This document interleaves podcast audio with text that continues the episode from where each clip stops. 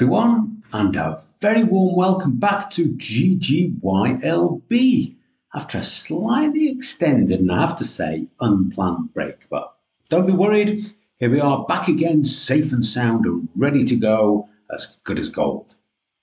Now, you might remember the last episode called Go On, Giz a Lift, Will Ya? Well, it clearly hit a bit of a note with quite a few people out there. And I know for many of you that it brought back some fabulous and maybe a bit scary memories of hitching around the UK or around Europe or in some cases further afield. And some of these took place long before I was even in nappies. So I hope you enjoyed all those memories. You see, that's one of the beauties of Ginger Gerald, you lucky bastard. Even if you get, you know, a bit bored with me rabbiting on and regaling you with my own personal tales, stories, and traumas of bygone times and events, well, they often seem to trigger long and well concealed memories of your own. So, this pod, one might say, is in fact a big personal recollections nutcracker. It just opens up your anecdotes in one fell crack. Now, before we get started on today's theme, which is on pets and animals overseas, I just need to spend a few minutes telling you about something else. Now, those of you who know Ginger Gerald, and I think that's most of you by now, you're very aware that I have a love hate relationship with mobile apps. You know, applications, apps that you've got to download, upload, use all the bloody time. On the one hand, some of them are fabulous and they add fantastic value to your lives, like in my case, Playtomic for my paddle matches, or I've got this great one that all it does is count down from 301 or 501 for me games of arrows. And of course, the Spotify. Without Spotify, we wouldn't have our podcast, would we?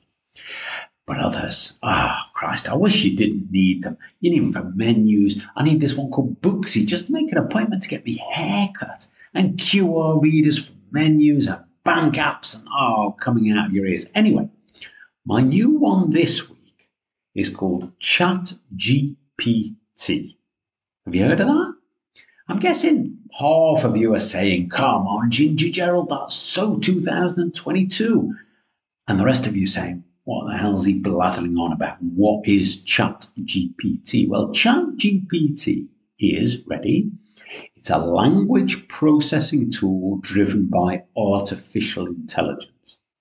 Anyway, someone was babbling on about it at work and I overheard them. So I thought, you know what, I'll have a go. I'll download it. There we go again.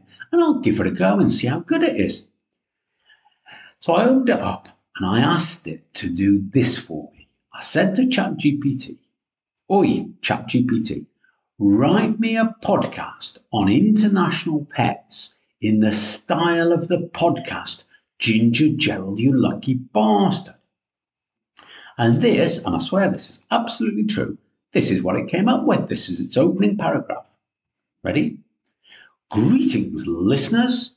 It's your favourite pet lover, Ginger Gerald, and I'm here with another episode of Pets Around the World. Today, we're going to delve into the fascinating world of international pets. And let me tell you, you lucky bastards, there are some truly extraordinary creatures out there. So sit back, relax, and prepare to be amazed. And then it went on a bit about Komodo dragons, Bengali cats, and the African grey parrot, none of which I've ever seen, by the way, by the way, at least not in real life. And then it closed the pod with as always, I'm Ginger Gerald, urging you to consider adopting a furry or scaly friend of your own. Now, how amazing is that? So good. It was exactly in the style of GGYLB. I was amazed. I wonder if it actually went into my pods and picked out the tone of it. I might just feed in a bit more information next time. Then I could have my episodes up and out the door in five minutes.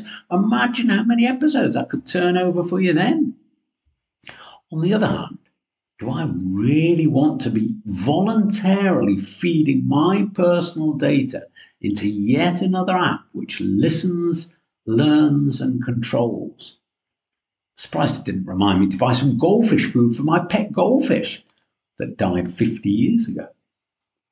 Anyway, there we go. That's ChatGPT, but that little story brings it, and incidentally, I'm not going to use it, but that brings me nicely onto pets, doesn't it? Now, I don't know about you lot, but as a kid, I didn't know very much about pets. I can't remember any of my close mates having pets at home, to be honest, and we never had a dog or a cat at home. I do once remember a tortoise wandering into our garden, and it turned out that was from next door, but that's about the closest I ever got to anyone's pet. Maybe there were so many of us, maybe there was simply no space. and hang on, I am telling a lie. We did have a couple of goldfish for a short while that we won at the fair. My brother got one of his three ping pong balls. Do you remember this game? You bounced a ping pong ball and I had to land in a plastic cup. Well, he did it, and he got a goldfish. And I was so upset. I must have been quite young, I think, but the nice lady behind the table well, she gave me another. So suddenly we had two goldfish, two pets, and we called them, wait for it, Tweedledum and Tweedledee. Ah, oh, it's nice, isn't it? Now, I can't remember my mum and dad being over delighted when we got home with these two goldfish, but we did get them a bowl and they lived by the empty milk bottles for a while until we found, well, Tweedledee, we found him floating one morning, so that was the end of that. And as for mine, well, I think it lasted a few years after that, and then Tweedledum decided to jump out and make a break for freedom one day, and I'm sure that's what inspired Finding Nemo, which is why I get royalty checks. They just keep arriving every year, millions and millions. Anyway, that was the end of Tweedledum, and that was the end of us ever having pets. Didn't go on for too long, but it did give us a bit of I guess, a bit of responsibility for feeding them every day and cleaning the bowl when it absolutely stunk from time to time. So maybe that was no bad thing. Now, moving the clock forward quite a long way, when I met T back in the day, and we moved in together, she had a cat, a black cat, but when she got pregnant, the cat went absolutely stir crazy and started attacking everyone. It was leaping at them from halfway up the stairs. So I'm afraid we had to get the cat rehoused with other people. And when we moved overseas, and that's what really this pod is around now, isn't it? When we moved overseas to Mexico, the first few weeks and months were really tough for us. Now, any pod you listen to about relocating overseas, particularly with a family, irrespective just how fabulous and exciting your new paradise really is, and notwithstanding everyone else's jealousy and comments of, oh, you lucky bastards, it's still a tough time for everyone adapting to a new life with new people, new surroundings. You're missing your family, you're missing your friends, you're missing your routines, you're even missing your stuff that you haven't got anymore. So, although I don't think it was really planned, fairly early on, the decision was taken by us all, well, my recollection is slightly different. I don't think I had anything to do with this decision whatsoever, but maybe I did. The decision was taken to get a puppy. Okay? The thinking was that it would help us settle and it would make our new house and new place feel much more like home.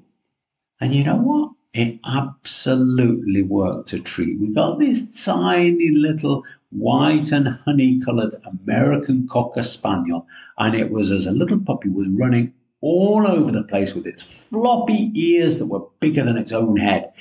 It almost looked like she could have used them to fly. Anyway, this little white and honey fluff ball, which absolutely loved chasing birds four times its size on the golf course near where we lived in Cancun, um, and these little possum type creatures I'll talk about in a minute on the complex where we lived. It absolutely did the trick, and she became an integral and much loved part of our family for, wait for it, for 16 and a half years. That's amazing, isn't it? And a few years after having her, and after moving to Mexico, one morning we came out of our house and there was a security guard there. And next to the security guard was the tiniest little dog tied up on a long bit of rope. Now, this super cute little puppy had been born on the street. It was obviously a street dog somewhere and who knows where. And this kind, kind security dog was doing his very best to look after the dog. But he said he couldn't keep him. Well, I think you know what comes next, don't you? We said, well, we'll look after him for a bit. We'll let him in the house from time to time to play and to play with the other dog. Not that she, the spaniel, was very keen on him being that. In fact, she was never keen on him. But little by little, this cute, rather odd, wonky looking street dog became a part of the family too. So before we knew it, we found ourselves with two pet dogs for a big chunk of our overseas lives and an even bigger proportion of our kids' lives. And for me, anyway, it was amazing just how important and fundamental they became within the family unit. And the bonds that are created during all of that time were so strong, no decision about where we went or what we did could be taken without really considering them. So, so why do I tell you all of this? How many of you have lived or do live right now overseas and you've taken pets with you, or more critically, bought, fostered, or rescued pets when you get there. And I'm 100% sure that if you did do that, you did more than just create a nice environment for them, but you transformed your new place of residence into your home.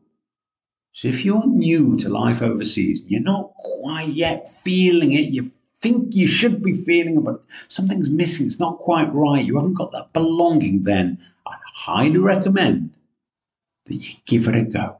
Get yourself a pet. But when we're talking life overseas and animals, it's not all about cuddly pets of your own choices. Oh no, oh no. There are a bunch of new, wild, and nasty critters and animals, not just little bugs, but in some cases, huge and scary beasts that you've got to learn to contend with as part of your new life. And it probably never even crossed your mind when you were thinking of moving. So the most obvious example, I think, and this must hit, has hit many, many, many people, and it still does, particularly those who move from a relatively cold country to one in a much warmer climate, is the cockroach. Come on, hands up. Who absolutely hates and is shit scared of a cockroach? How many of you, whether traveling or living in warmer climes, have woken up to that scuttling sound of a cockroach or spotted one running over your bed or got one land on your head? I remember living in a hotel in Tunisia for a while and I was absolutely convinced that the corridor carpet outside was my room was brown until I realized that it was just a moving mass of cockroaches. Now, when we moved to Mexico, getting used to the new wonderful wildlife was definitely a part of the adaptation process. Where we lived, there were a load of what were called lacuaches in the garden. These lacuaches, they're like raccoons or possums, that sort of thing. They look like big fat rats without a long tail. Anyway, there were a bunch of them in the complex we shared, and with we, we shared the complex. There were a dozen or so other houses. Didn't really cause us a problem. They never seemed to come in the house, but the dogs could spot them from a mile away. One lacuache just moved, and our dogs, the two of them, would go absolutely mad. They'd be go flying out. Often they'd go straight through the mosquito net to chase them down. And as the rules were no dogs in the communal areas, that became a bit of an issue, and we weren't always the most popular residents there. Before animal concerns had been limited just to cockroaches and furry little rat like creatures, then that would have been okay. But that wasn't always the case in Mexico. We went out kayaking once. We had a guide and we were going across the lagoon. Now, what a very pleasant family afternoon that was. Lovely blue sky, small group of us, T and I had a double kayak with our, I think he must have been five or six year old son at the time. He was very carefully, safely balanced between us. So, what could possibly go wrong? We thought, what a lovely afternoon excursion. Well, what did go wrong was that the kayak started sinking It was taking in water really quickly and getting lower and lower. Now, no problem. It's quite easy, you might think. You just get out, you empty out, you get back in, and you carry on. Except, of course, that the lagoon we were in was full of crocodiles. We'd already seen a couple. The water was at best, well, it was just really murky, and the bottom of the lagoon when we did manage to get to a sort of edge and put our feet down was just, you know, that horrible slimy silt that you can't stand up in and you definitely can't push off it to lift a kayak up because you just go down and the kayak stays where it was. Well, that, folks, was one very scary moment. In fact, it wasn't a moment, it was a couple of minutes for us as we kept our eyes peeled to try and ward off any crocs fancying a quick and easy bit of lunch. Fortunately, we had a very brave guide who kept his distance and told us to be quick or we get eaten. So thanks very much for that, pal.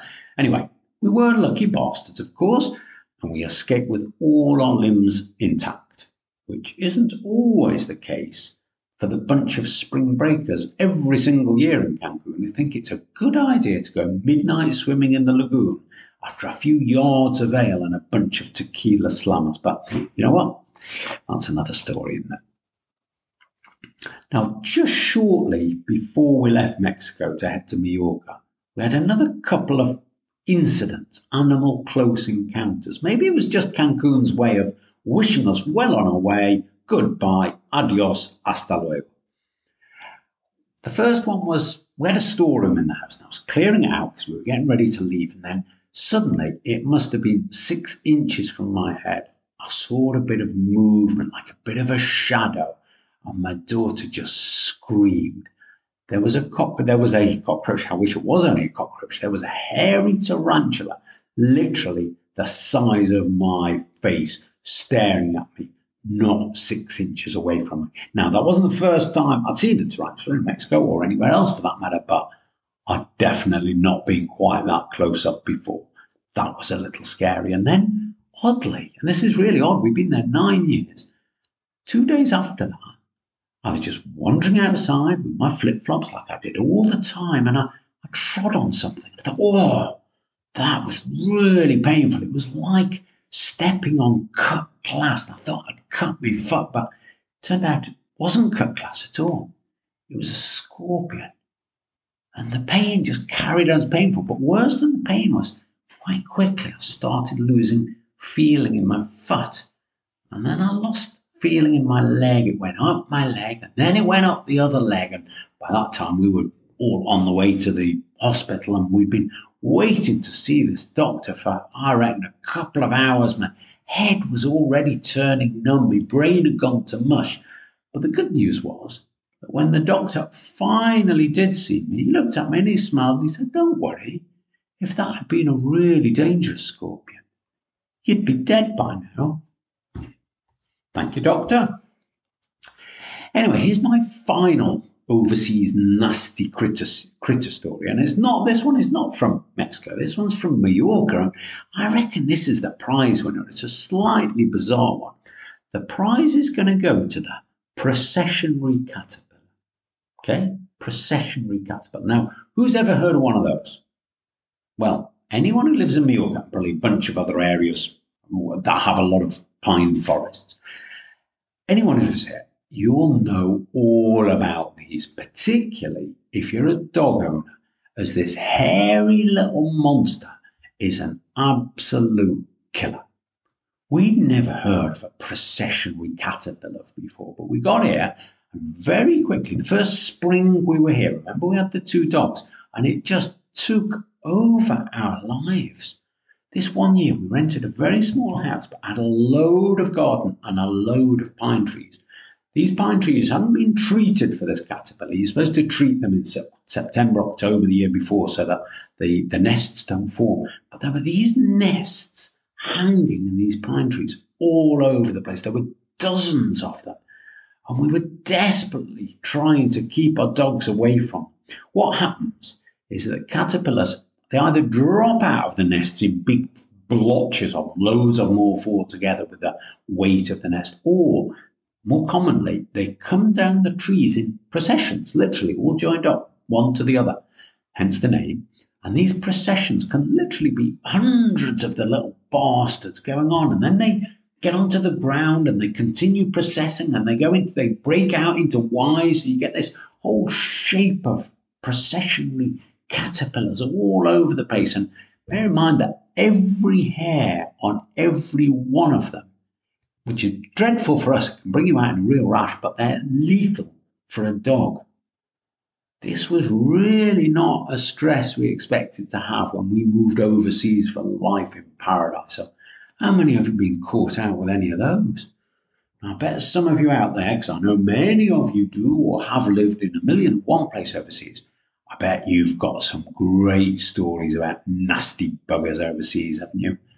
Anyone lived or lives in Australia with the snakes and the really, really nasty spiders over there? And what about Kenya or South Africa or places like that with wild animals tramping through the backyard or bears in North America that I'm constantly seeing on Facebook videos. Well, these sorts of things, you know, they don't really cross your mind before you take the decision to move away, do they? You never sit down and think, oh, right, let me do a quick checklist. Job, yeah, I've got one of those, that's good. Tick that one off. Need a house to live in? Yep, got one of those. Need a school for the kid? Yep, got one of those. Now then, What's the situation with the local dangerous animals and insects? Now, for those of you from the UK, I don't want you to feel left out here. So remember, those seagulls down in Brighton, they're a nightmare, aren't they? Stealing your fish and chips and your donuts. Now then, before wrapping up on animals and pets overseas this week, I do need to balance things a little bit because I've focused, apart from pets, I've really focused on the negative and scary side of nasty beasts and critters when you live overseas. But there is, of course, the beautiful, natural, and wonderful side of it too. Like, for example, looking down on pelicans flying beneath you, which was my early morning view every day for years when I lived in Venezuela, or the hummingbirds in Mexico. And I can only imagine what it must be like to look outside every day and see the plains of full of wild animals in Africa. And that, of course, is the online variety. Yet another beauty of life overseas, depending, of course, where you choose to go, that is, is that diving or snorkeling can become a real passion. And for a while, I became quite obsessed with diving. I was a lucky bastard, of course. So I got my PADI open water certificate in Mexico. My dives, my training was done in Cozumel, which is an absolute mecca for divers. People come from all over the world to dive in Cozumel. So I was such a lucky bastard diving with huge groupers, moray eels, the odd reef shark, manta rays, turtles. It was just absolutely fabulous. Now, my obsession was controlled a little, however that I went out diving with dodgy equipment and an even dodgy guide on a wreck in the Bay of Acapulco. Not such a lucky bastard that day, I can tell you, as I got trapped inside a shipwreck corridor with seemingly no way out, zero visibility, and with no clue how much air I had left in my tank. Still gives me nightmares just thinking about that. Now, I did get out, which is why I'm here. Took me some while to go diving again, I can tell you. So, folks, that's a wrap for today. Have beasts or animals been a big part of your move or your life overseas? And in particular, pets. Surely they've been a huge part of life. Did you take them with you? Did you get them when, when you were there? Listen, share your stories, guys. You know exactly where to put them. Thanks once again for listening in. And remember, share this pod. Have a fantastic week, everyone, and speak to you soon. Bye.